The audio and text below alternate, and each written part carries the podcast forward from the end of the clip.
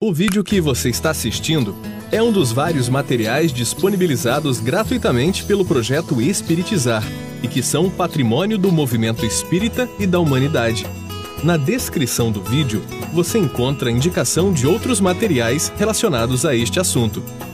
Você pode aprofundar seus estudos e colaborar com a manutenção deste projeto iluminativo, adquirindo os livros, DVDs e MP3 do projeto Espiritizar em www.livrariaespiritizar.com.br.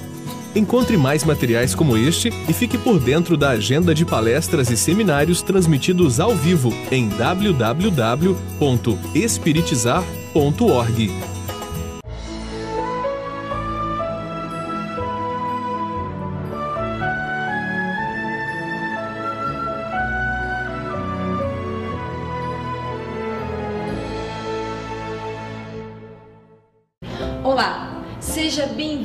programa Espiritizar.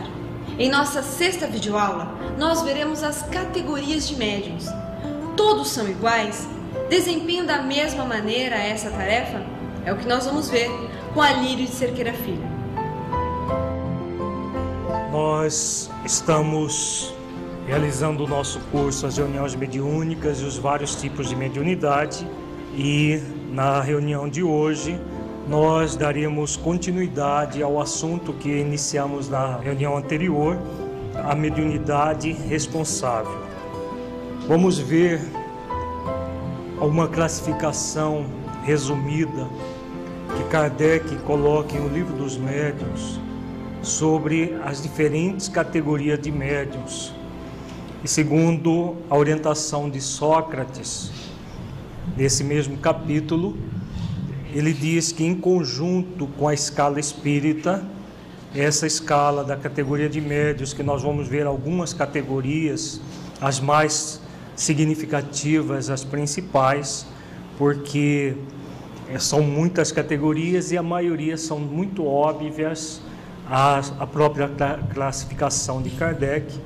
Então, nós deixamos aos estudiosos que busquem o livro dos médiuns e vejam toda a categoria de médios, que, como nós estamos dizendo, Sócrates come, coloca como um instrumento para que nós conheçamos o funcionamento da dimensão espiritual, juntamente com a escala espírita que, que existe na, no, no item 100 de O Livro dos Espíritos. O texto está em O Livro dos Médiuns, capítulo 16, nós temos nesse capítulo várias classificações dos médios, segundo várias é, aptidões. Kardec diz sobre as espécies comuns a todos os gêneros de mediunidade. Todos os gêneros da, da, de mediunidade nós vamos ter os médiums sensitivos. Os sensitivos são as pessoas suscetíveis de sentir a presença dos espíritos por uma impressão geral ou local, vaga ou material. A maioria dessas pessoas distingue os espíritos bons dos maus pela natureza da impressão. Quando o livro dos médios diz que todos nós somos médiums, no sentido amplo do termo, e que algum, a, a, a mediunidade mais ostensiva já não é de todo mundo, tem a ver com essa categoria de médium. Todos nós sentimos, em maior ou menor grau, a influência dos espíritos. Como eh, Kardec diz, tanto dos espíritos bons quanto dos maus.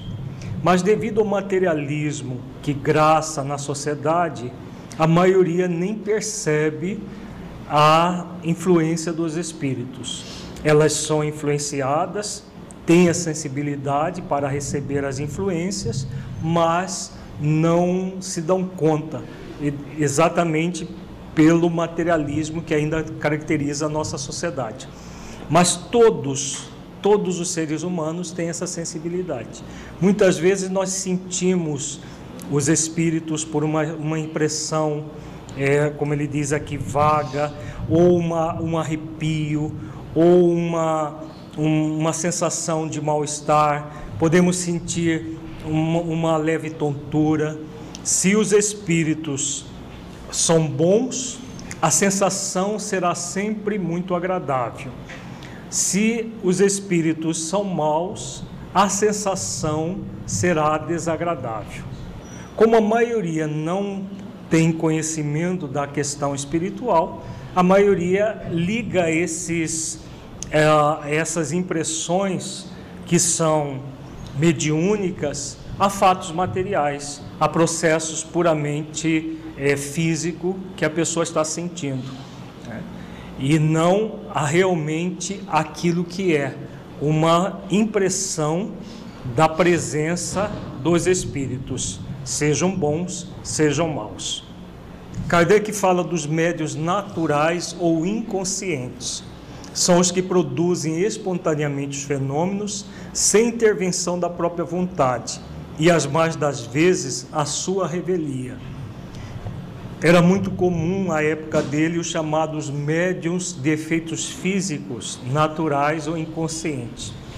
Pessoas que têm uma capacidade de doação do fluido ectoplasmático e que os espíritos se utilizavam para produzir fenômenos de efeitos físicos, especialmente as chamadas pancadas ou aqueles fenômenos de, é, de transporte de objetos ou de circulação de, ob, de objetos da casa pela, a, pelo próprio lar da pessoa. E muitas vezes esses, os espíritos se utilizavam desses médios naturais ou inconscientes. E, inclusive, Kardec, no livro dos médios, cita o caso de uma empregada doméstica que os espíritos se utilizavam dos fluidos dela sem ela saber, e ela era uma que mais tinha medo dos fenômenos que aconteciam, das pancadas, do, das pedras que eram jogadas no, na, na casa, e ela tinha muito medo, apesar dela, dela própria ser a doadora dos fluidos. Nas faculdades de intelectuais, já é mais raro haver o médio natural inconsciente, porque as faculdades intelectuais precisam de uma, de uma voluntariedade do médio, que é o, o, o próximo item que ele fala, Kardec diz, dos médios facultativos ou voluntários. São os que têm o poder de provocar os fenômenos por ato da própria vontade. É claro que uma vontade relativa. Por quê? Como eu, a, esse texto, entre aspas, que é do espírito que Kardec não coloca assinatura, ele diz: qualquer que seja essa vontade, eles nada podem se os espíritos se recusam, o que prova a intervenção de uma força estranha. Então, essa voluntariedade do médio é quando ele se coloca consciente de que há um fenômeno ocorrendo por ele e ele coloca coloca-se como voluntário para receber as comunicações, mas não é voluntário no sentido de que ele é que domina os espíritos que vão é, se comunicar por eles, quaisquer que sejam as categorias desses espíritos, são os espíritos que determinam o momento que vão se comunicar e não o médium. Chico Xavier sempre colocava o telefone toca de lá para cá, nunca daqui para lá.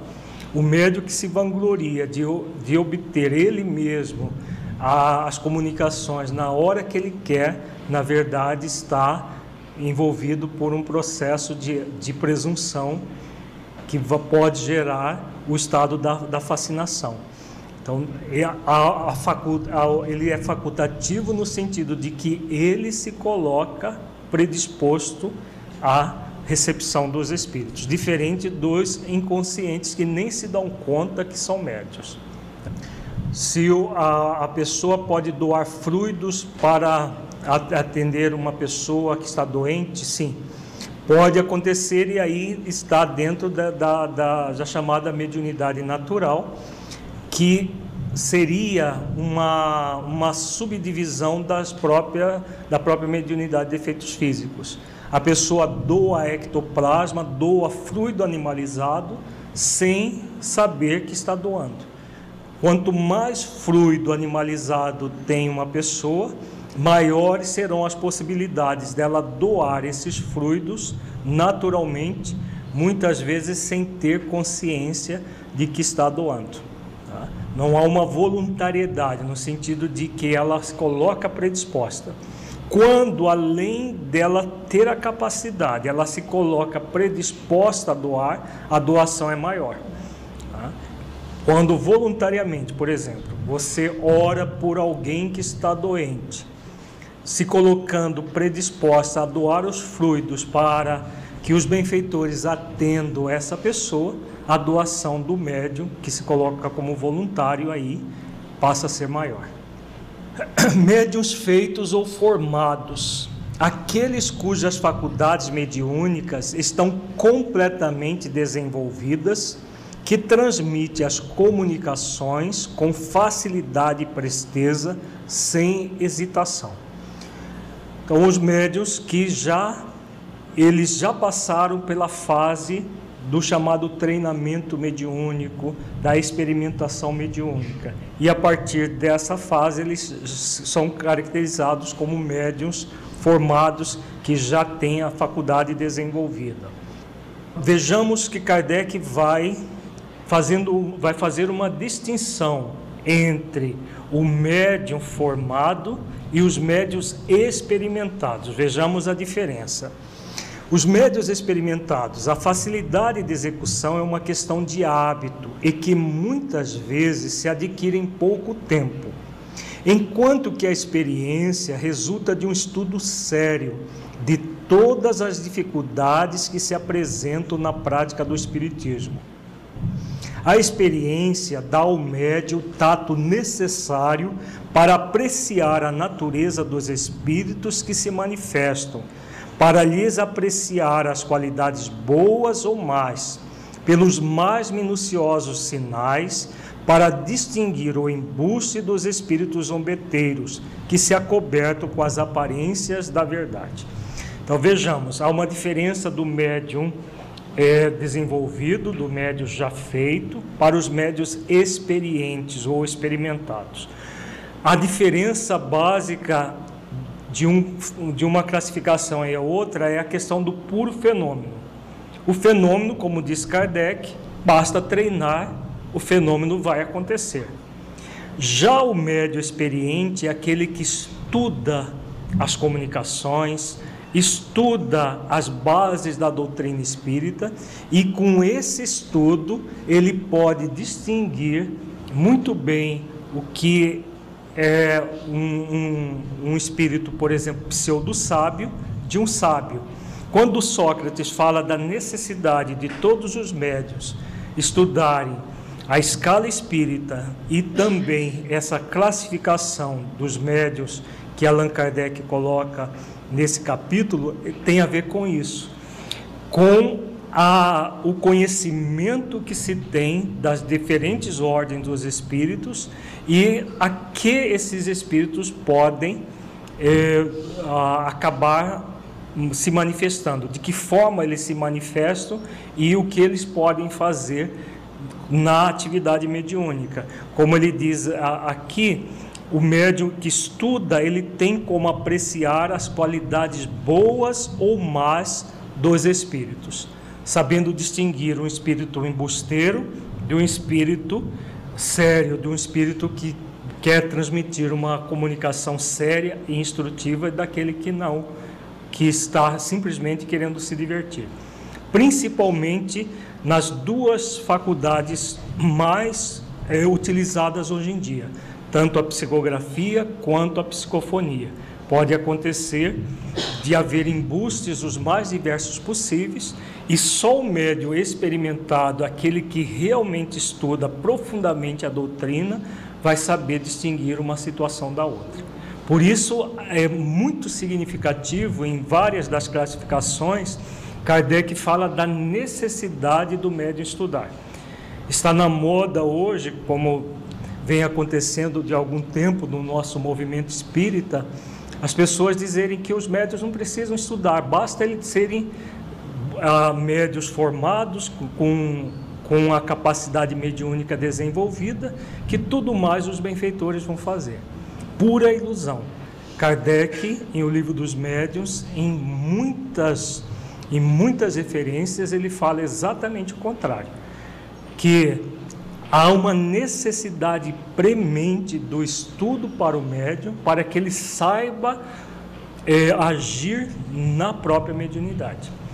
Só com o estudo profundo da doutrina que o médium vai se tornando cada vez mais experiente, cada vez mais capaz de distinguir os várias, as várias dificuldades, os vários escolhos que acontecem no próprio fenômeno mediúnico.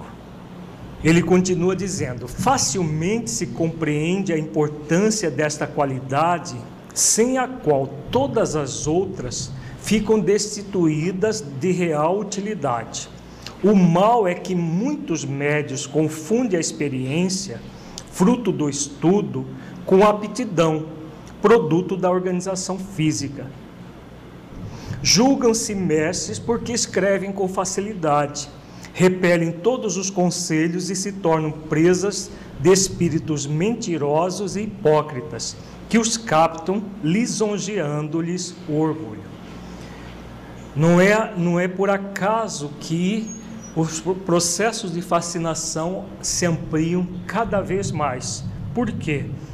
Porque, como diz Kardec aqui nesse, nessa classificação dos médios experimentados, ser médio do ponto de vista fenomênico é relativamente fácil.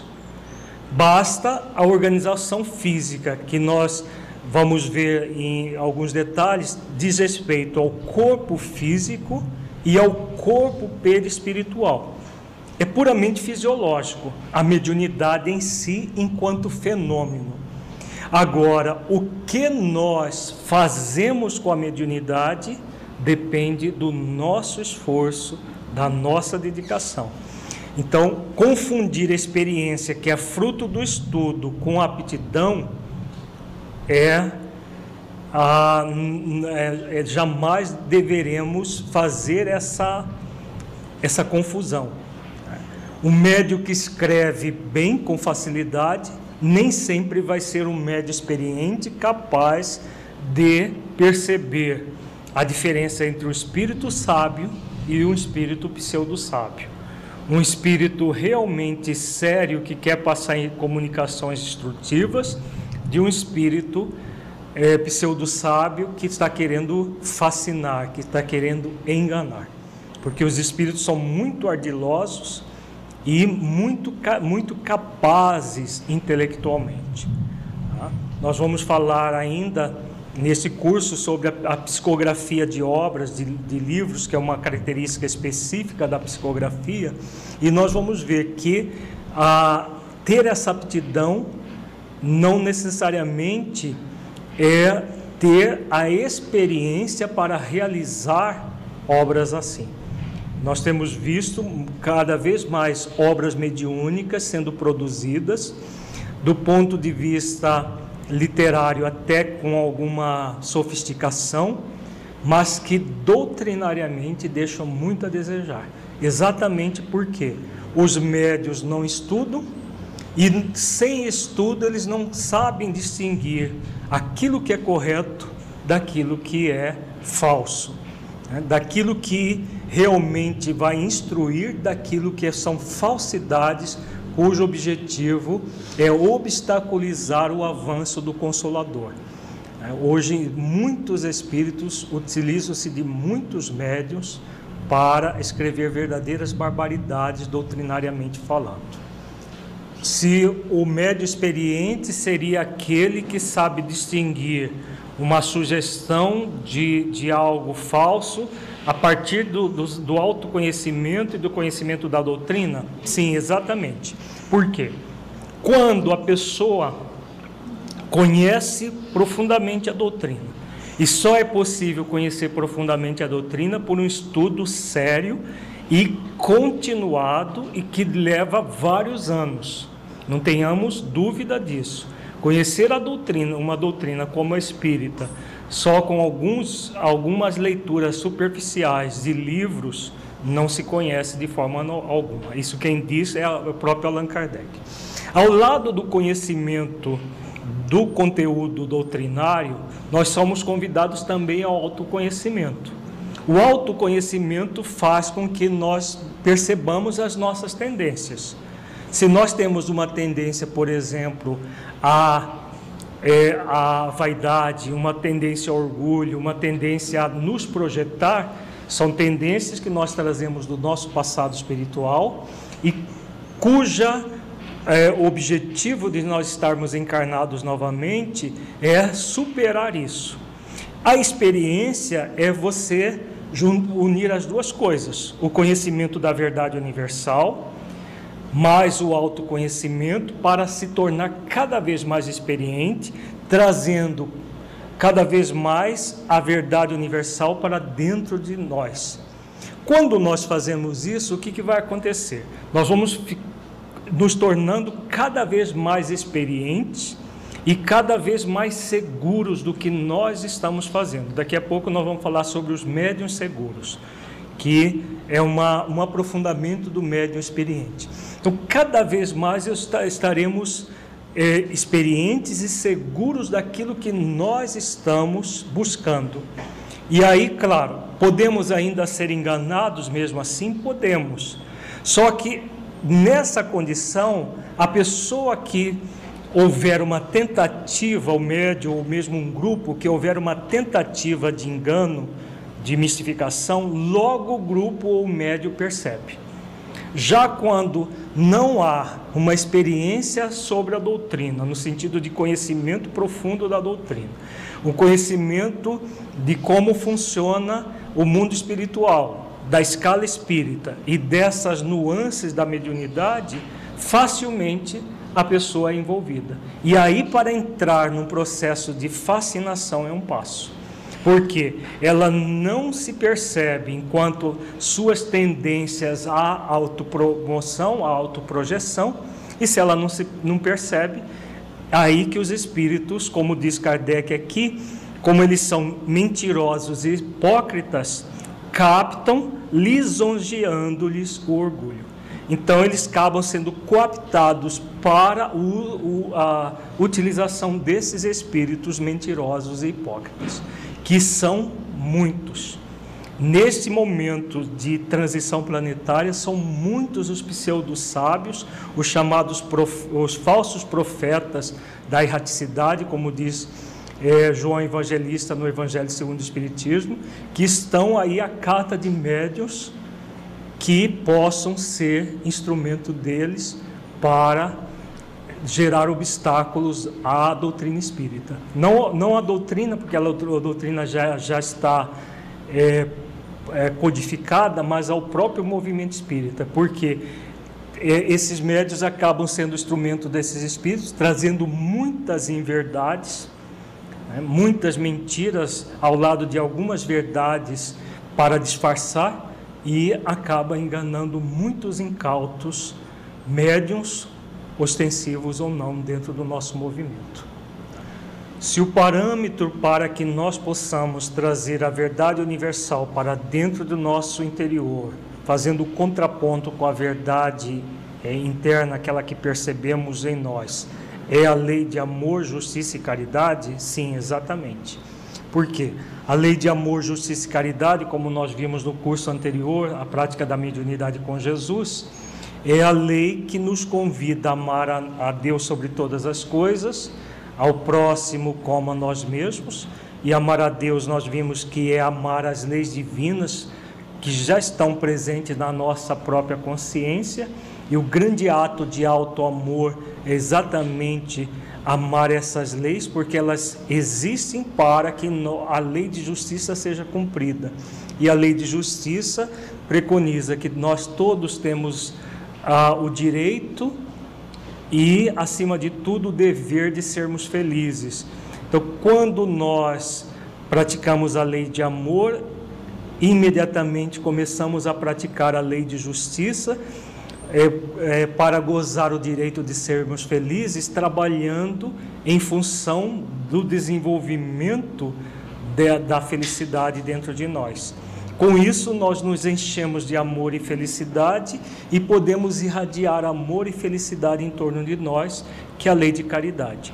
Essa, a, essa lei é, em três etapas, amor, justiça e caridade, ou justiça, amor e caridade, não importa a, a, os fatores, ela, o que, que ela faz? Ela faz com que nós busquemos sempre a verdade.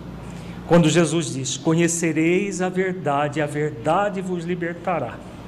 Qualquer verdade que houver dentro de nós, o que, é mais importante, mais significativo? Ocultá-la de nós ou reconhecê-la? Por exemplo, orgulho. Quem de nós pode dizer em sã consciência que não traz esse sentimento em si mesmo? Se nós não trouxéssemos, nós seríamos espíritos superiores, comandando todo esse trabalho que estamos fazendo na condição de espíritos ainda incipientes na dimensão espiritual. Nós estaríamos na condição de uma Joana de Ângeles, do Dr. Bezerra, de outros espíritos mais. Então, nós trazemos sim. Quando nós praticamos a lei de amor, justiça e caridade, que ela só vai ser praticada se nós nos sentirmos filhos de Deus, aprendizes da vida, como nós vimos no curso A Prática da Mediunidade com Jesus. Quando nós nos vemos como aprendizes, o que, que nós vamos fazer? Nós vamos acolher os sentimentos que nós trazemos. Acolher o orgulho. Acolher o orgulho seria comprazermos nele? Não Acolher o orgulho e acolher que é, é saber que existe esse sentimento, mas nós estamos aqui para humildar o orgulho e não nem para dar vazão a ele, nem para humilhá-lo no sentido de reprimir o orgulho e criar uma pseudo humildade. Nós estamos aqui para humildecer cada vez mais esse orgulho trabalhar em função disso. Isso só vai ser possível se nós conhecermos a verdade que existe dentro de nós, para que a verdade nos liberte. Então, tudo isso é fruto da experiência. Como que nós vamos adquirir experiência de ouvir falar? Ah, eu ouvi dizer que as coisas são assim, como tem acontecido no nosso movimento espírita. As pessoas às vezes só frequentam na reunião pública, de repente elas já estão lá na reunião mediúnica, e vão para a reunião mediúnica ou a partir de ter ouvido dizer que as coisas são assim. Poucas aquelas que estudam profundamente a doutrina para adentrar numa reunião mediúnica realmente com equilíbrio, com conhecimento de causa. E aí é claro que se ela não entrar para uma atividade mediúnica é, com conhecimento de causa, as chances dela cair nessas armadilhas espirituais serão muito grandes. É o que tem acontecido, infelizmente, no nosso movimento. Apesar de todas as orientações kardecianas que já tem, está fazendo 150 anos neste ano, nós ainda desconhecemos o livro dos médios e aqueles que conhecem muitas vezes não querem seguir as orientações é, as orientações sábias que Allan Kardec, depois de muita experiência, acabou codificando nessa obra fantástica, maravilhosa que é o Livro dos Médios. Então, se nós nos lançamos a atividades mediúnicas sem passar pelas experiências do estudo do Livro dos Médios e de outras obras básicas, as chances de nós entrarmos em armadilhas serão enormes. Médios positivos. Suas comunicações têm geralmente um cunho de nitidez e precisão que muito se presta às minúcias circunstanciadas, aos informes exatos. São muito raros. Médios positivos são aqueles que capazes de, por exemplo, numa, num, num relato de um fato, colocar data, o nome das pessoas envolvidas, minúcias que é, é característica desses médios, cuja é, principal a, é, característica é exatamente a, os detalhes mi, mínimos que sejam. É a característica da, da Ivone Pereira. Ela, ela mesma, em depoimentos, no livro é, Recordações da Mediunidade, ela fala dessa característica da mediunidade dela. Era um médio positivo, aquele capaz de, é, é, por exemplo, num romance como os romances de Leon Tolstói por, por Ivone Pereira, chega das minúcias de descrever é, determinados objetos de uso na Rússia imperial que é, Ivone Pereira desconhecia totalmente né, que o Leon Tolstói desdobrava ela do corpo, levava ela para a Rússia para perceber o ambiente e depois ela era capaz de descrever com minúcias de detalhes tudo isso. Como diz Kardec, são muito raros esses médios positivos capazes de dar nomes, datas, detalhes é, de, descrições de, de, de situações os mais diversas possíveis. Vejamos agora algumas características de médios imperfeitos que Kardec coloca no livro dos médios. Médios obsidiados, os que não podem desembaraçar-se de espíritos importunos e enganadores, mas não se iludem. O que Kardec está querendo dizer aqui por não se iludem? São médios que são obsidiados e sabem que estão obsidiados. Diferente dessa outra categoria aqui, que são os médios fascinados. Os que são iludidos por espíritos enganadores e se iludem sobre a natureza das comunicações que recebem. Porque eles acreditam que as comunicações que eles recebem são de espíritos superiores. Como eles acreditam que são de espíritos superiores, eles são iludidos e se iludem ao mesmo tempo é o que caracteriza basicamente a fascinação. Porque a fascinação é um processo de fascinação dos espíritos para o médio e também de uma autofascinação. O médio se fascina por ele mesmo e acreditando que ele é um muito capaz, que ele é muito poderoso e por isso ele é alvo, ele é instrumento de espíritos superiores. Só que se a, a, a, aqueles que têm olhos de ver vão perceber que aquilo que ele recebe é de espírito pseudo-sábio. Médiuns subjugados são os que sofrem uma dominação moral e muitas vezes material da parte de maus espíritos. É uma outra classificação da própria obsessão. O subjugado ele faz aquilo que os, os espíritos querem. Normalmente, os fascinados terminam subjugados. Normalmente, no final da existência deles, eles acabam dentro dessa, praticamente sendo teleguiados pelos espíritos para que os espíritos façam o que eles quiserem. Mesmo que sejam as coisas mais ridículas possíveis, os médios eles começam fascinados, achando que estão sendo instrumentos de espíritos superiores, mas acabam nessa situação de subjugação muito difícil de, é, de lidar. Nós vamos ver no curso em novembro, a mediunidade e obsessão, vários casos e médios que passaram por essa trajetória, desde a obsessão simples, pela, pela fascinação, até chegar na subjugação. Médios levianos são os que não tomam a sério suas faculdades e delas só se servem por divertimento ou para futilidades.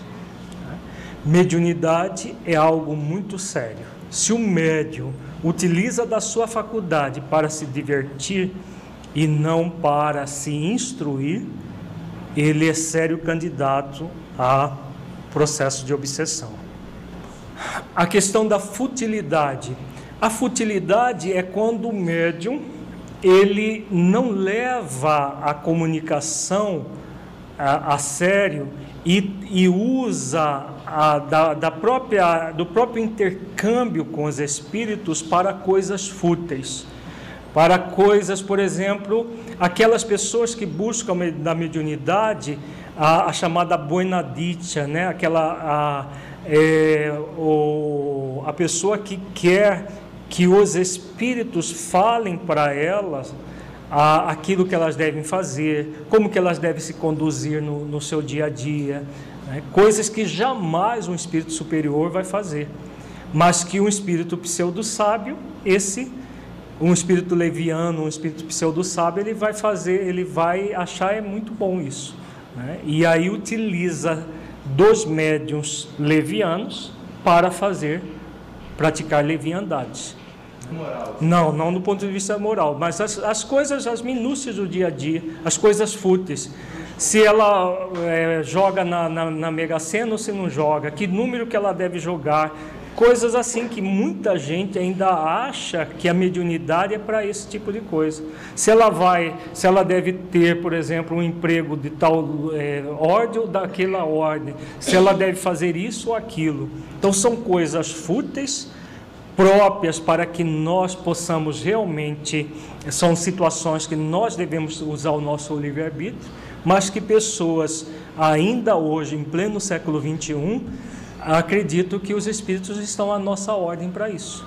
Tanto é que, que médios que se prestam a isso, muitas vezes eles vivem rodeados de pessoas que também agem dessa forma, com leviandade, com futilidade, querendo que a mediunidade seja um instrumento é, não de elevação moral, mas de subserviência dos espíritos por parte do, da, da, da, dos próprios médios e daqueles que se utilizam deles.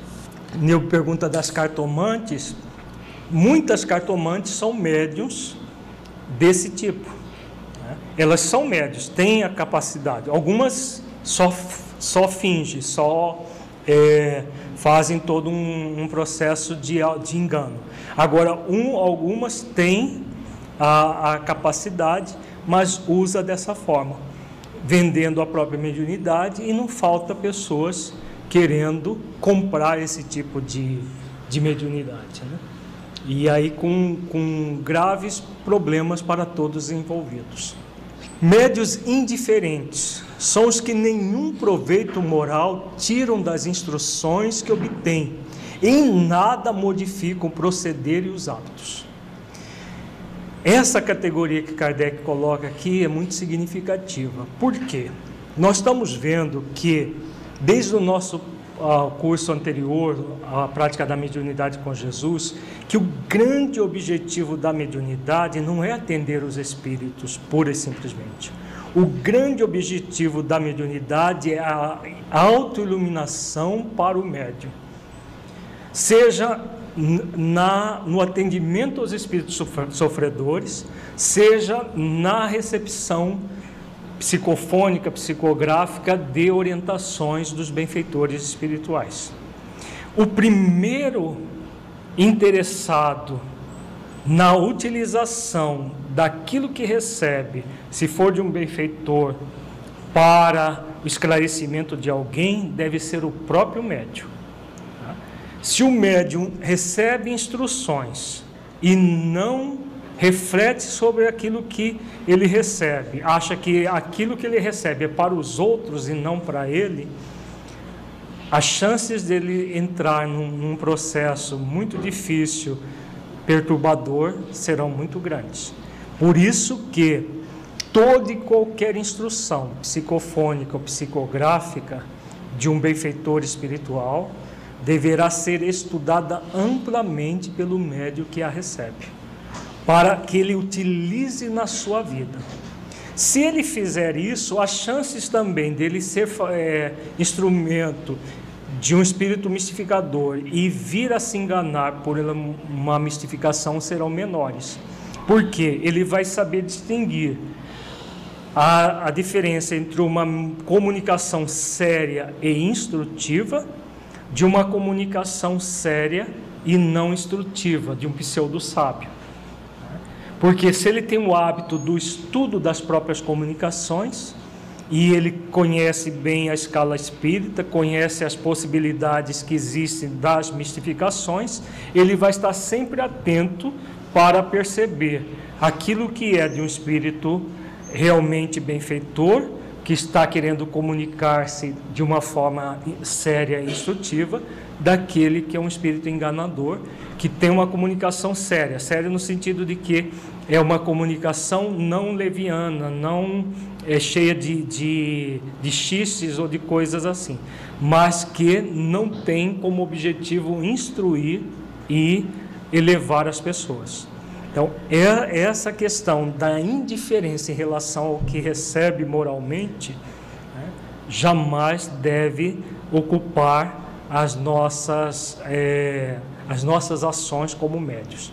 Sempre utilizarmos das próprias comunicações, estudarmos as comunicações, de preferência até estudar no próprio grupo onde essas comunicações são recebidas, para que ao é, é, dividir isso com outras pessoas, o médio estuda, as, as pessoas próximas a ele estudam também, todos vão crescendo em conjunto e, caso surja qualquer interferência, o grupo vai saber e vai tomar as, as diretrizes necessárias para coibir ó, o avanço de espíritos mistificadores. Se nós tivéssemos dentro do nosso movimento espírita esse cuidado, com certeza o nosso movimento não estaria cheio de espíritos enganadores, utilizando médiums e obras e mais obras sendo publicadas é, é, a partir desses espíritos enganadores. Médios presunçosos são os que têm a pretensão de se achar em relação somente com espíritos superiores. Creem-se infalíveis e consideram inferior e errôneo tudo que deles não provenha. Vejamos que essa aqui é uma subcategoria dos médios fascinados. Eles têm uma presunção de que tudo que eles recebem são de espíritos superiores. Os espíritos, os outros médios são menores que ele, são inferiores a ele, e ele aqui é o rei da cocada preta, como se diz. Né? Então, é, e, e, quanto mais fascinado é o médium, mais ele tem essa pretensão.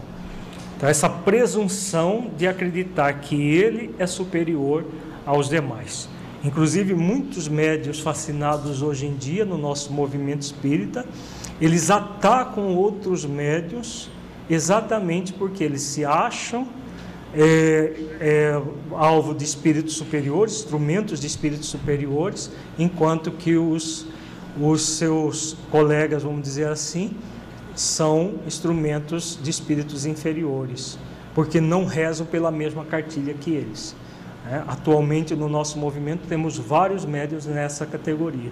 Tem essa presunção de achar que os espíritos superiores estão com eles e com os outros médios é, não, não é bem assim. Né? Eles creem-se infalíveis e consideram inferior e errôneo tudo que deles não provenha. Se não provém dele, dos, dos espíritos que escrevem por eles, é inferior. Médios orgulhosos, os que se envaidecem das comunicações que lhes são dadas julgam que nada mais têm que aprender no Espiritismo e não tomam para si as lições que recebem frequentemente dos Espíritos. Não se contentam com as faculdades que possuem, querem tê-las todas. Então, aqui é aquele, aquela pessoa que quer ter todas as faculdades, que se, se acha é, já sábio e que não precisa mais estudar ah, eu já tenho 30 anos de, de, espiritismo, eu tenho 30 anos no movimento, que eu sou médio, eu não preciso mais estudar, eu não preciso mais isso, eu não preciso mais aquilo. E muita gente que faz isso dentro do nosso movimento espírita, e, claro, esse orgulho, essa presunção, essa vaidade vai com certeza levá-los para caminhos extremamente difíceis para eles mesmos. É, quanto mais se estuda, quanto mais se conhece a verdade, para aquele que está transmutando o seu orgulho, humildecendo o seu orgulho, vai perceber que menos conhece da realidade da vida. Um dos maiores sábios que já passaram pela face da terra, Sócrates, ele dizia: Tudo que eu sei é que sei que nada sei. O verdadeiro sábio, ele sempre diz isso. Porque diante do universo incomensurável como o nosso, dizer que sabe tudo é muita arrogância. Agora, dizer que sabe pouco ou que nada sabe, como, como Sócrates diz, é uma verdadeira sabedoria. Porque o máximo que ele sabe dentro do universo incomensurável, é nada. Já o pseudo-sábio arrota a sabedoria. Né? Ele arrota a sabedoria porque ele acha que ele sabe, porque conhece alguma coisinha de nada, ele já acha que sabe tudo. Né? E aí cai nessa, nessa categoria desses médios orgulhosos que não precisam mais estudar. Você chama ele para um seminário, não, mas eu não preciso, eu já sei tudo. Né? Um curso, não, eu já sei tudo. Para ler alguma obra é, idônea que seja publicada, não, não preciso disso, eu já sei tudo. Então, o tempo todo acreditando que são sábios, mas na verdade são profundamente pseudo-sábios. Médios suscetíveis, variedade dos médios orgulhosos, suscetibilizam-se com as críticas que sejam objeto suas comunicações, zangam-se com a menor contradição e se mostra o que obtém é para que seja admirado e não para que se lhes dê um parecer. Geralmente tomam aversão às pessoas que os não aplaudem sem restrições e fogem das reuniões onde não possam impor-se e dominar. Vejamos que Kardec vai, vai somando as categorias e colocando uma série de características muito significativas para nós refletirmos. Vejamos aqui. Um médio que zanga quando um texto dele, que ele foi instrumento, ou uma psicofonia que ele foi instrumento, é criticada ou é avaliada, o que, que ele está fazendo? Faz sentido? É como se, ah, é claro que fazendo uma analogia somente, né? É como se o toca-disco o toca-CD hoje, ele, ele se zangasse se você falasse, nossa, que droga de música. Aí o, o, o aparelho ficasse zangado por o fato de você ter falado que aquela música é, é muito ruim. Né? O médio, claro que o médio não é um instrumento mecânico como um aparelho de, de CD, um CD player, por exemplo. Ele não é, é, não é mecânico, mas ele não é responsável pela comunicação, responsável no sentido de que ele é o dono da comunicação, ele é o dono das ideias. Ele é o responsável por ter recebido aquelas comunicações. Então, se ele se zanga, o que, que ele está, o que, que ele está de fato é, mostra, demonstrando. Orgulho de quê? Exatamente, orgulho no sentido de que ele, como que ele poderia ser instrumento do espírito pseudo sábio? De jeito nenhum. Ele, na verdade, ele não está se zangando por causa do espírito. É um mecanismo muito, muito interessante chamado de projeção ele projeta no espírito o orgulho dele. No, lá no fundo, ele se acha tão perfeito, tão superior, que em hipótese alguma ele poderia ser enganado. Então, se ele em hipótese alguma poderia ser enganado, tudo que ele recebe é de um espírito superior.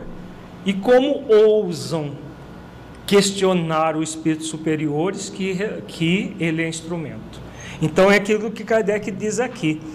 Eles, quando eles mostram aquilo que obtêm, é para que seja admirado e não para que se dê um parecer. É para que as pessoas fiquem falando: nossa, mas que beleza, que maravilha. Por quê? Ao falar que é uma, maravilhoso aquilo que ele escreve, o que, que ele pensa? Vamos supor que realmente ele escrevesse algo do espírito superior. O médium equilibrado, ele veria: bom, eu fui apenas um instrumento, eu apenas emprestei o braço e o conteúdo que eu tenho nas palavras do meu cérebro. O resto é dos espíritos. Ele veria assim. Já o médium nessa categoria aqui, não ele vê aquilo como uma, doa, uma um, algo pessoal dele. E aí, como alguém pode ousar questionar algo que é fruto da sabedoria dele e não dos espíritos? E aí, claro, os espíritos pseudo-sábios, eles querem esse tipo de médio. Quanto mais suscetível for o médio, mais os espíritos pseudo-sábios gostam. Porque eles vão se fechar em núcleos que, que fazem o quê?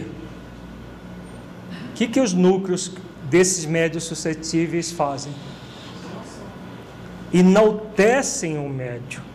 Né? Em Deus o médio. Nossa, que médio maravilhoso. Que, espírito, que, que escritos maravilhosos, que lições maravilhosas. Mesmo as mais absurdas orientações são vistas como maravilhosas, como belas, e é claro que vai criando um séquito de pessoas fascinadas em torno desses médios. É o que tem acontecido na prática, muito no nosso movimento espírita. Muitos médios fascinados, envolvendo às vezes dezenas, centenas, até milhares de pessoas fascinadas juntos com eles, que acreditam que eles são instrumentos de espíritos superiores e aqueles que contradizem são pessoas inferiores que devem ser alijadas da face da terra. Então, quanto mais houver reação por parte do médium de qualquer produto da mediunidade dele, mais percebe-se a dificuldade que ele está passando. E, claro, nós estamos fazendo um curso para que todos aqueles possam refletir todos esses conteúdos e utilizar nos, na, na, na sua vida. Vamos supor que algum de nós que esteja nos ouvindo, ou pela, pela, pela internet, ou presencialmente, ou depois no DVD, se perceba numa situação como essa. O que fazer quando nós nos percebemos nessa suscetibilidade? Aí é aquilo que nós trabalhamos na primeira parte do curso, na prática da mediunidade com Jesus. Fazer o trabalho de realmente um esforço para se tornar um aprendiz da vida. Aquele aprendiz que faz exercícios de amor, de mansidão e de humildade. Reconhecer que existe orgulho em si mesmo, reconhecer que existe a rebeldia, que existe a presunção, que existe a vaidade, e reconhecer e trabalhar arduamente por se libertar disso. E não se entregar a um processo assim. Porque é essa característica que é relativamente comum do médio se zangar porque alguém avalie uma comunicação dele, por menor que seja essa comunicação, por mais é, insignificante que seja, se ele se irrita, se ele se zanga, é um sinal de alerta para o médio, para que ele não prossiga por esse caminho que ele desperte para a realidade e se torne alguém que realmente pratique a mediunidade à luz do Evangelho de Jesus e não que a mediunidade seja instrumento para que ele sofra ah, situações que é muito fácil de entrar, mas muito difícil de sair. Boa pergunta. No caso do médio que se zanga, quando alguém faz uma avaliação de, uma, de um escrito ou de uma, de uma uh, orientação psicofônica dele, que veio através dele, e detecta possíveis é, ações de um mistificador e ele se zanga, significa que o próprio médio também está mistificando exatamente isso que acontece. Por quê? Na verdade, o espírito, os espíritos nunca criam nada em nós. Eles aproveitam as matrizes que existem em nós.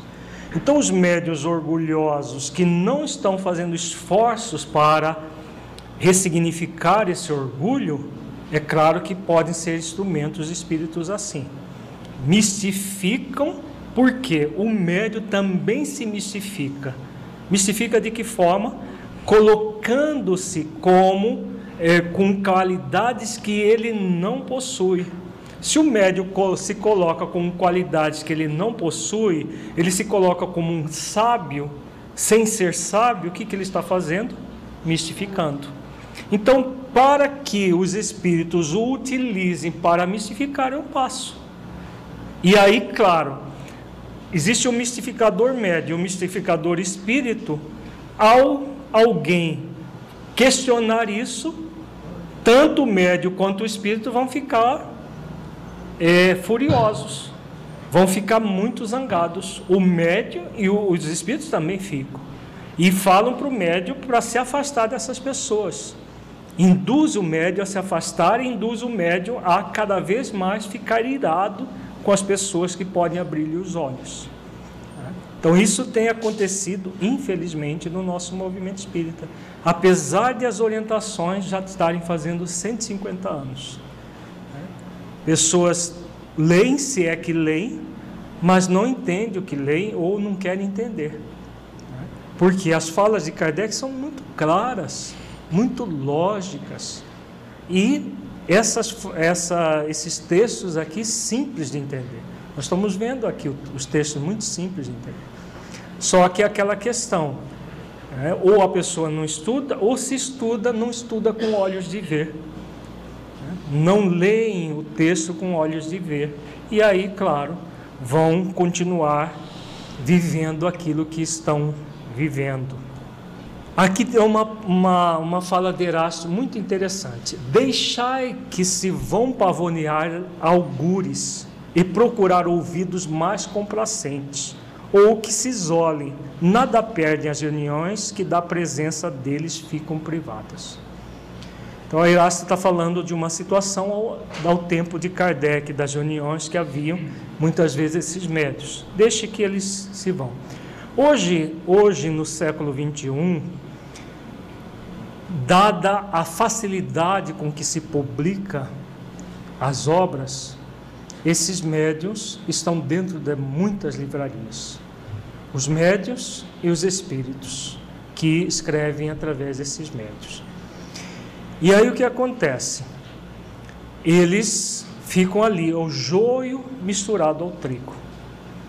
Existe muito joio misturado ao trigo dentro das nossas livrarias, graças a esse tipo de médios suscetíveis. Cabe ao movimento espírita cada vez mais amadurecer e saber distinguir uma situação da outra e isolar esses escritos, isolar, sem nenhuma pretensão, sem, sem nenhum movimento de é, entrar na, num, na criação de um index proibitório, porque não é isso. Quando se fala dessas questões, muita gente já lembra do index proibitório, que é aquela lista de livros proibidos que a Igreja Católica tinha, mas é usar o bom senso kardeciano. Usar o bom senso para que nós não engulamos a, o joio em detrimento do trigo, que nós não usemos o joio como alimento e deixemos o trigo, porque há todo um trabalho da sombra hoje de escrever obras e mais obras para competirem com as obras idôneas que existem, para competir em termos financeiros e em termos de tempo de leitura. Enquanto as pessoas estão lendo aí obras e mais obras apócrifas, de espíritos pseudo-sábios estão deixando de ler e estudar obras verdadeiras de espíritos sábios, benevolentes, que estão na nossa vida para nos auxiliar. É muito sério, nós vamos voltar a essa questão é, na nossa próxima aula, mas é muito séria a questão para que nós reflitamos o que nós estamos fazendo das nossas é, dos nossos centros espíritas, as nossas livrarias. Que eles se pavoneiem é um problema deles. Agora, se nós deixamos eles pavonear dentro dos nossos centros espíritas, passa a ser um problema nosso também. Médios mercenários são os que exploram suas faculdades. Dispensa comentário. Né? médios ambiciosos, os que, embora não mercadejem com as faculdades que possuem, esperam tirar delas quaisquer vantagens. Vejamos que aqui nos ambiciosos já é uma coisa mais sutil. O mercenário é aquele que vende a mediunidade. Isso é abominável hoje no nosso movimento as pessoas abominam isso. Né? Existem aqueles que vendem, existem, mas é, é, uma, é uma minoria, estão quase que fora do movimento espírita. Já os médios ambiciosos que esperam tirar vantagem da mediunidade, esses estão cheios, o, o, o, o movimento espírita está cheio deles. Os nossos centros estão cheios deles. Que vantagem nós podemos tirar da mediunidade?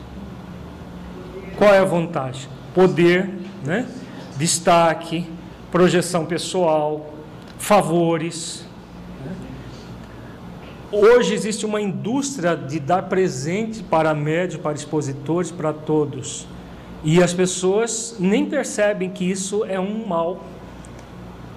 E aí a pessoa ganha é, favores, ganha presentes, por quê? Porque é médio. E muitos médios nem se apercebem, se, se, se é que se apercebe, fazem conta de é, deixar isso meio de lado. E vão recebendo os presentes, e vão recebendo. Recebendo os favores, recebendo as considerações. O que está acontecendo?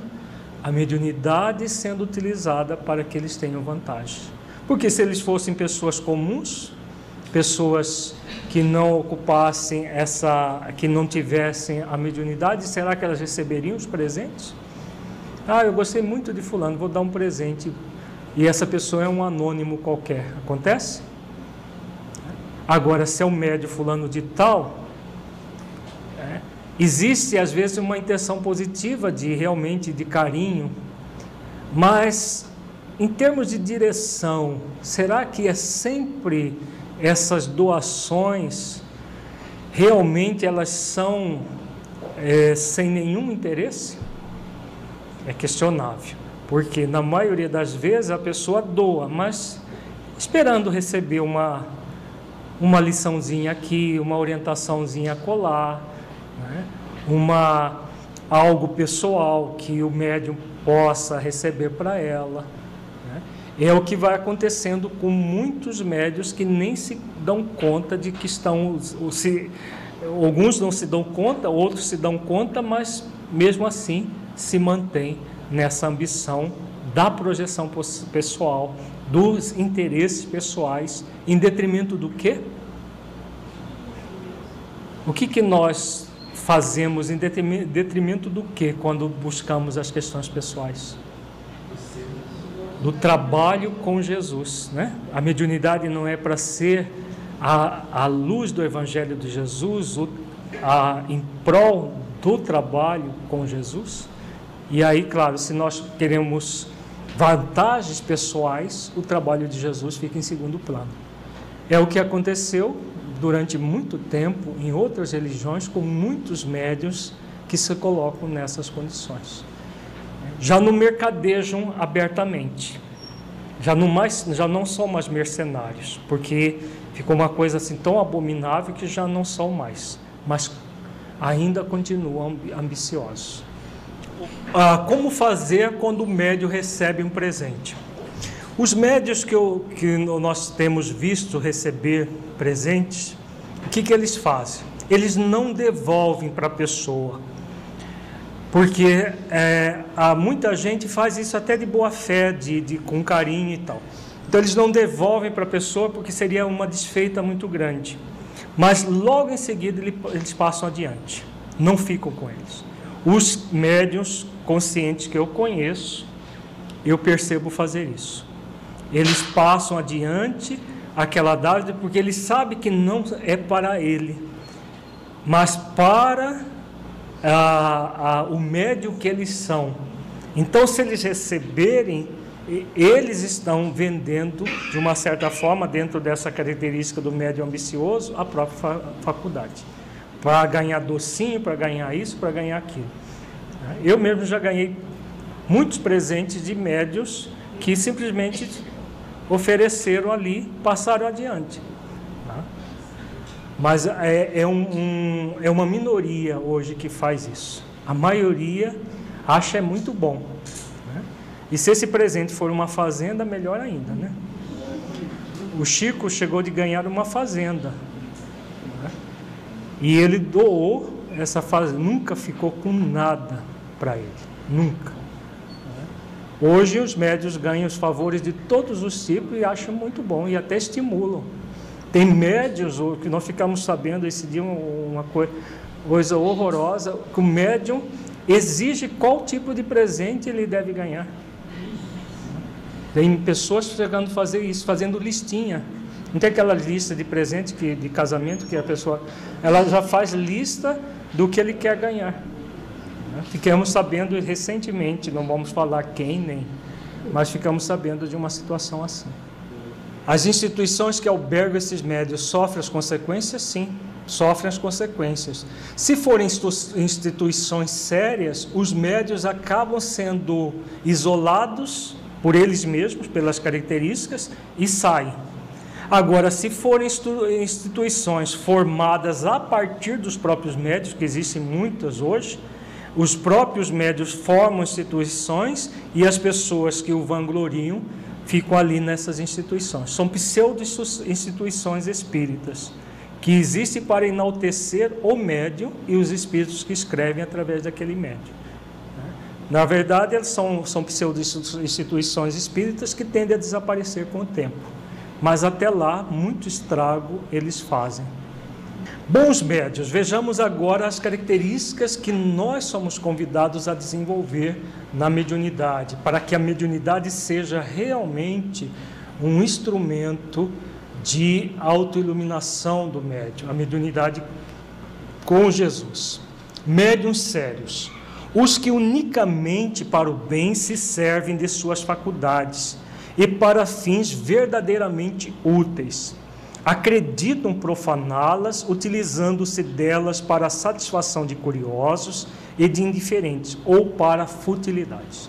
Então, a seriedade, a mediunidade, como nós estamos vendo nesses cursos, ela é algo profundamente séria que existe para a iluminação de todos os envolvidos. A iluminação dos médios, a iluminação dos espíritos sofredores que que são é, trazidos para se comunicarem pelos médios, a própria iluminação dos espíritos superiores que estão trabalhando para a sua transformação em espíritos, super, em espíritos puros também é, é, acontece pela, pela mediunidade. Então há uma seriedade em tudo. E, claro, se o médium é sério, ele jamais vai utilizar da faculdade de uma forma fútil, leviana, ele estará sempre imbuído dessa seriedade, fundamental para a, a boa prática da mediunidade com Jesus. Médios modestos, os que nenhum reclamo fazem das comunicações que recebem, por mais belas que sejam consideram-se estranhos a elas e não se julgam ao abrigo das mistificações. Longe de evitar as opiniões desinteressadas, solicitam-nas. Então vejamos essas características que são fundamentais no médio. Primeiro, se ele recebe boas comunicações, ele sabe que as comunicações não são dele, passaram por ele, mas não são dele. Então não tem por que ele se vangloriar das comunicações. É, eles não se julgam ao abrigo das mistificações. Por quê? Como estão fazendo exercícios de humildade, de mansidão, de amor, eles sabem que ainda existem muitas dificuldades dentro dele e que há possibilidades de, numa brecha qualquer, os espíritos se utilizarem dele para mistificações. Mas como ele tem o hábito de estudar as comunicações, de estudar a doutrina, logo vai se perceber que houve ali uma mistificação. Então ele não se acha imune, mas também não, não, não deixa as guardas abertas a ponto de permitir é, permitir-se mistificar, como os médiums presunçosos que nós vimos. Outra questão, longe de evitar as opiniões desinteressadas, solicita-nas. Então, os médios modestos, sérios, eles vão buscar opiniões de pessoas diferentes, até de, diferente do, do fora do grupo que ele participa, porque às vezes o grupo está fascinado inteiro. Então, se ele, se ele é sério e quer realmente é, opiniões desinteressadas, ele vai buscar em todas as pessoas lúcidas que ele encontrar. E ah, houve a, a análise e, longe de se zangar como os médiums suscetíveis, ele vai ah, refletir sobre cada observação que fizerem. Bom, aqui eu estou percebendo um ponto aqui. O médio sério, o médio modesto, ele já vai colocar aquele conteúdo em quarentena, ele vai analisar, ele vai buscar com outras pessoas. E se ele se chegar à conclusão de que realmente ali há pontos é, possíveis de, de serem questionados, uma mistificação, simplesmente descarta a comunicação, sem nenhum problema, sem ele achar que ele falhou, que ele é, é, o pior dos médios, porque onde já se viu deixar que espíritos mistificadores é, se comuniquem através dele. Como ele faz um exercício como aprendiz da vida, é mais aquela situação é mais um aprendizado para ele. Então ele passou pela experiência e a experiência serve de aprendizado. Tem a ver com os médios experimentados que nós vimos agora há pouco. O próprio Allan Kardec faz uma referência de, de, de, dessa na revista Espírita. Certa vez ele, ele passou por uma experiência de mistificação de um espírito que se colocava como é, é São Luís. E ele, depois, comunicando-se diretamente com o próprio São Luís, ele veio a questionar São Luís por que, que ele havia deixado, se ele tinha feito a, a evocação em nome de Deus. E São Luís passa uma lição muito significativa para Kardec. Ele fala, São Luís diz que ele, São Luís, acreditava que realmente Kardec tinha sido sério e sincero quando fez a evocação em nome de Deus. Mas aí São Luís fala: mas você é, consegue perceber a ironia dos outros que o cercam? Que quando você faz uma, uma evocação em nome de Deus, muitos daqueles que o cercam ficam com um riso irônico no seu interior? Isso São Luís questiona Kardec. E ele não se apercebia disso que ele estava sendo sincero, mas alguém do grupo poderia não estar, e aí, é claro, atrai espíritos levianos, pseudo-sábios, que vieram inclusive a mistificar em nome de São Luís. Então ele passa por essas experiências e aí ele deságua lá no livro dos médios, trazendo todas as experiências que ele passou para que nós possamos evitar de passar por experiências semelhantes, de acreditar em, em, em mistificações como se fossem verdade. Com a consequência da pessoa que tem mediunidade ignora, todas as vezes que nós somos convidados a fazer o bem e não o fazemos no limite das nossas forças, nós estamos produzindo mal. Então, se a pessoa tem a mediunidade e não a usa para o bem de todos, ela está fazendo muito mal a ela mesma e, é claro, a toda a coletividade. E todo o mal que advier daí, dela não ter feito o bem, vai para conta da vida dela. Então é algo muito grave a pessoa ter a mediunidade e não utilizá-la para o bem. Claro que menos grave do que utilizar a mediunidade para o mal, para fazer práticas deliberadas do mal. Mas não cabe a neutralidade em nenhuma situação. A mesma coisa é nossa inteligência. A pessoa é muito inteligente, mas não usa a inteligência nem para o mal, nem para o bem. Só o bem que ela deixar de fazer com a sua inteligência já é um mal. Isso segundo o livro dos Espíritos. Então, não a neutralidade não é válido para nenhuma faculdade que nós tragamos, nós, nós trazemos. Nem em relação à mediunidade, que não é nenhuma uma, é uma faculdade que faz com que a pessoa entre em contato com a dimensão espiritual, é mais grave ainda quando a pessoa ela guarda para si é, ou é, é, bloqueia por medo de falhar, por medo de uma série de coisas que nós vamos ver na, no, no curso de novembro, é, mediunidade e obsessão. O que pode acontecer? Normalmente são processos obsessivos graves que ocorrem com esses médios que bloqueiam a sua faculdade mediúnica. Se todos os médios que não, ah, não atuam mediunicamente, eles é, acabam obsidiados, significa que eles todos vão precisar participar de uma atividade mediúnica? Se a mediunidade for natural e ostensiva, sim. O que é uma mediunidade natural e ostensiva? Ivone Pereira, nas obras dela, e nós falamos muito de Ivone, porque nós trabalhamos com ela, e é uma, é uma grande referência em termos de, de movimento espírita na mediunidade. Ela diz que o, a, o médio real, o médio que tem um compromisso mediúnico, ele não precisa desenvolver a mediunidade porque ele já nasce com a mediunidade, porque a mediunidade é uma característica do espírito que se manifesta no perispírito, no corpo físico, e ele vai ser médio desde criança. A pessoa vai ter percepções mediúnicas desde criança e vai crescer e ela flora naturalmente, e aí existe aquele, aquele é, compromisso mediúnico. Nesses casos, é necessário a prática da mediunidade num grupo sério à luz do Evangelho de Jesus, para que o médio se mantenha em equilíbrio. Aqueles outros casos que a mediunidade ainda está em desenvolvimento, porque, como nós vimos também, a mediunidade se desenvolve, isso segundo o Dr. Bezerra de Menezes, ao longo de muitos séculos.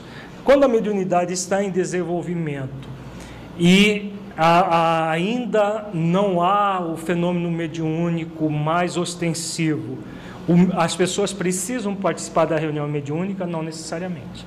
Elas precisam de realizar o trabalho do bem.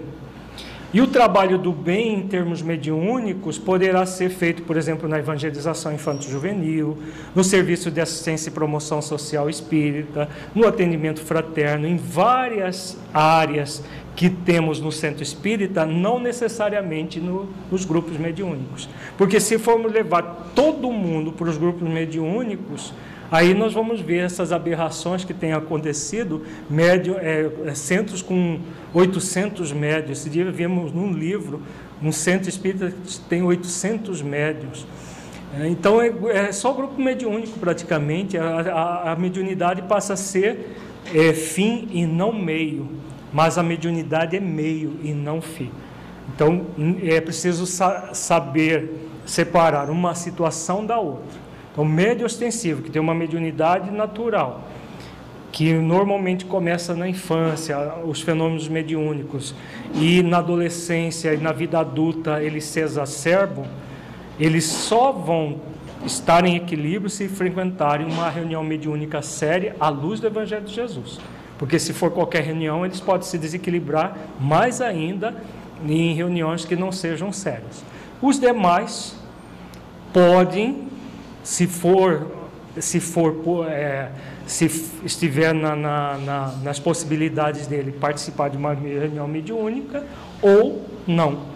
Podem desenvolver essa mediunidade que vai aflorar mais tarde em outras existências, provavelmente, em várias atividades do bem que existem no, no nosso movimento. Médios devotados são os que compreendem que o verdadeiro médio tem uma missão a cumprir e deve, quando necessário, sacrificar gostos, hábitos, prazeres, tempo e mesmo interesses materiais ao bem dos outros. Então, a mediunidade é uma doação. Né?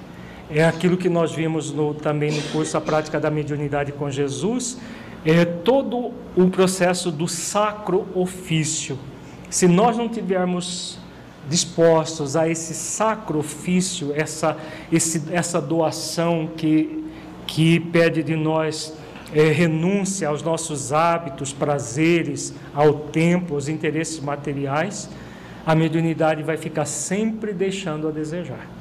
Né? Então, o médium, ele, é, para, para bem dele, para bem da sua sanidade mental, deve ser um médio devotado.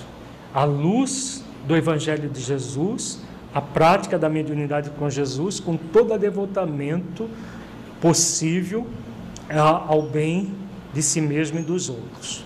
Médiuns seguros são os que, além da facilidade de execução, merecem toda a confiança pelo próprio caráter, pela natureza elevada dos espíritos que os assistem, os que, portanto, menos expostos se acham a ser iludidos. Veremos mais tarde que esta segurança, de modo algum, depende dos nomes mais ou menos respeitáveis com que os espíritos se manifestam. Então vejamos que Kardec foi somando uma série de características até chegar nos médios seguros.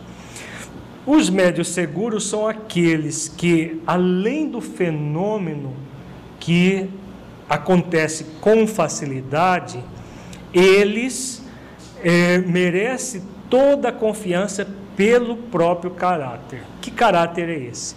São aqueles que fazem esforços de autotransformação, fazem esforços de se auto-iluminar.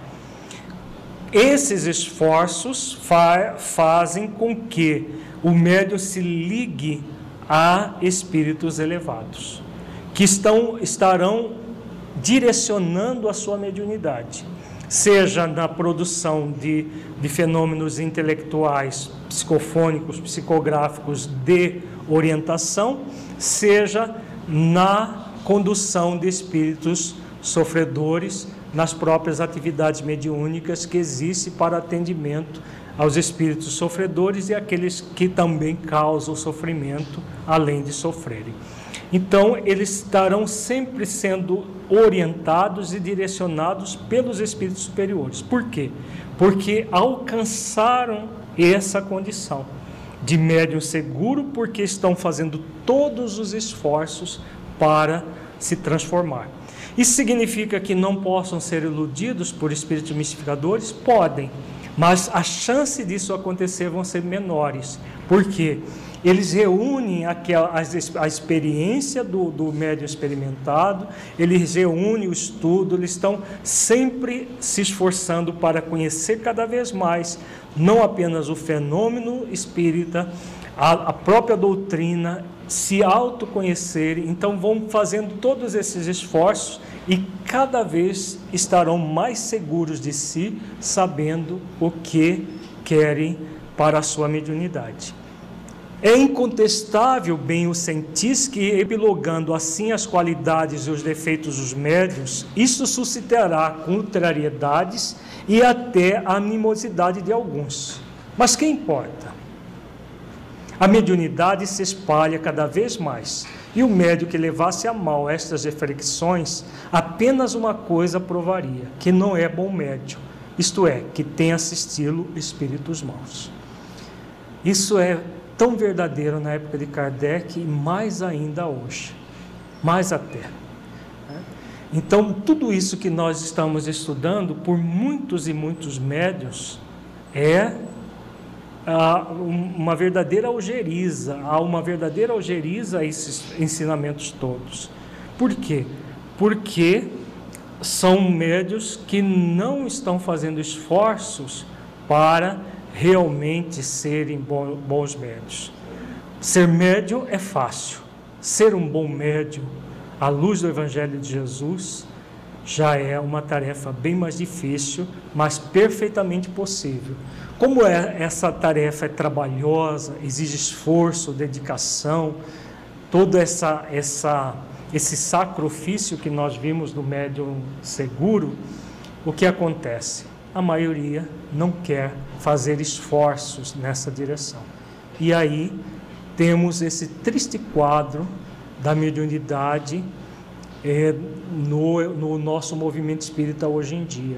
A ponto de no livro Transtornos Obsessivos, é, Transtornos Psiquiátricos e Obsessivos de Filomeno de Miranda, tem um capítulo que a, a Filomeno se reporta a reuniões que Petitinga, que foi o antigo presidente da Federação Espírita da Bahia, juntamente com outros espíritos, fazem no mundo espiritual com médios desdobrados do corpo físico, e, é, convidando insistentemente a esses médios ao estudo do, do, do livro dos médios e de outras obras básicas de Allan Kardec, e Filomeno de Miranda diz que a maioria rechaça a orientação.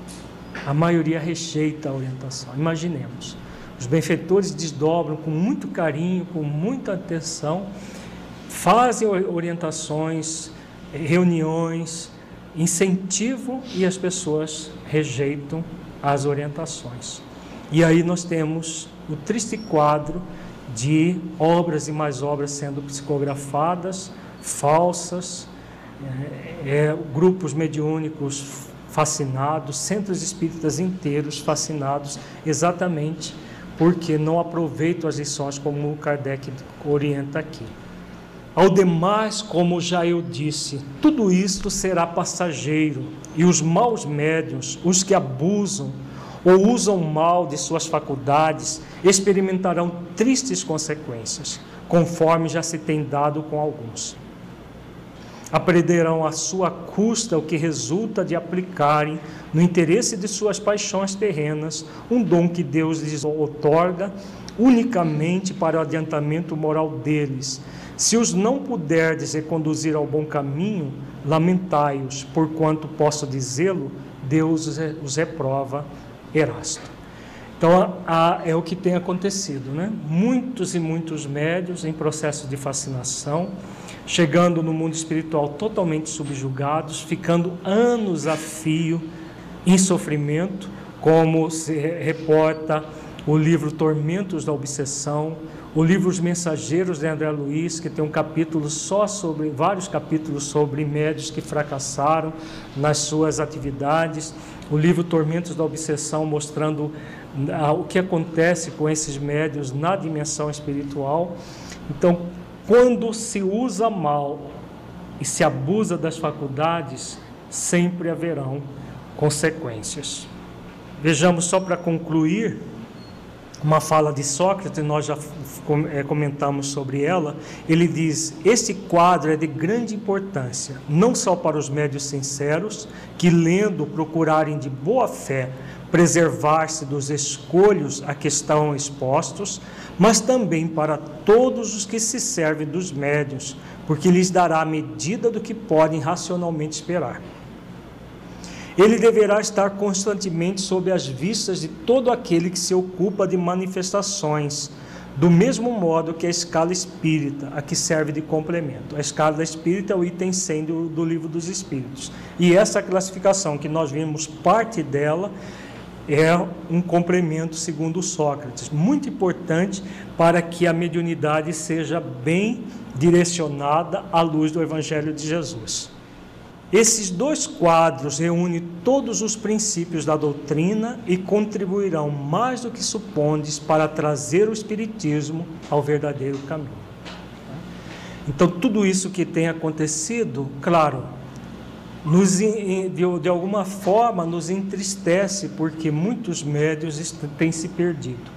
Mas, ao mesmo tempo, muitos têm se encontrado, muitos estão trabalhando à luz do Evangelho de Jesus e, como diz é, tanto Sócrates quanto Erasto, a doutrina espírita imperará pura e cristalina, apesar de todos esses médios, apesar de todos os as produções mediúnicas falsas que têm acontecido, porque como disse Jesus, arrancada será toda árvore que meu Pai não plantou.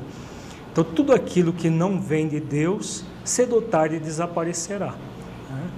O, o, que, o, o que é lamentável é que enquanto não desaparece, muita gente, e às vezes até de boa fé, no sentido de que há, muita ingenuidade ainda dentro do movimento espírita, por eh, até desconhecimento das próprias obras básicas kardecianas, muita gente é envolvida por espíritos é, mistificadores por causa desse de médios fascinados e muita coisa acontece que não precisaria acontecer. Mas, como diz os, os dois benfeitores, tanto Erasto como, como Sócrates, faz parte do processo e que o importante é saber que é, a, toda a verdade vai imperar cedo ou tarde. E o que é mais significativo, é mais importante, é que cada um de nós podemos utilizar todos os nossos esforços para seguir na direção da verdade. Quando nós utilizamos, utilizamos os nossos esforços para seguir na direção da verdade, a verdade sempre nos libertará, como ensina Jesus.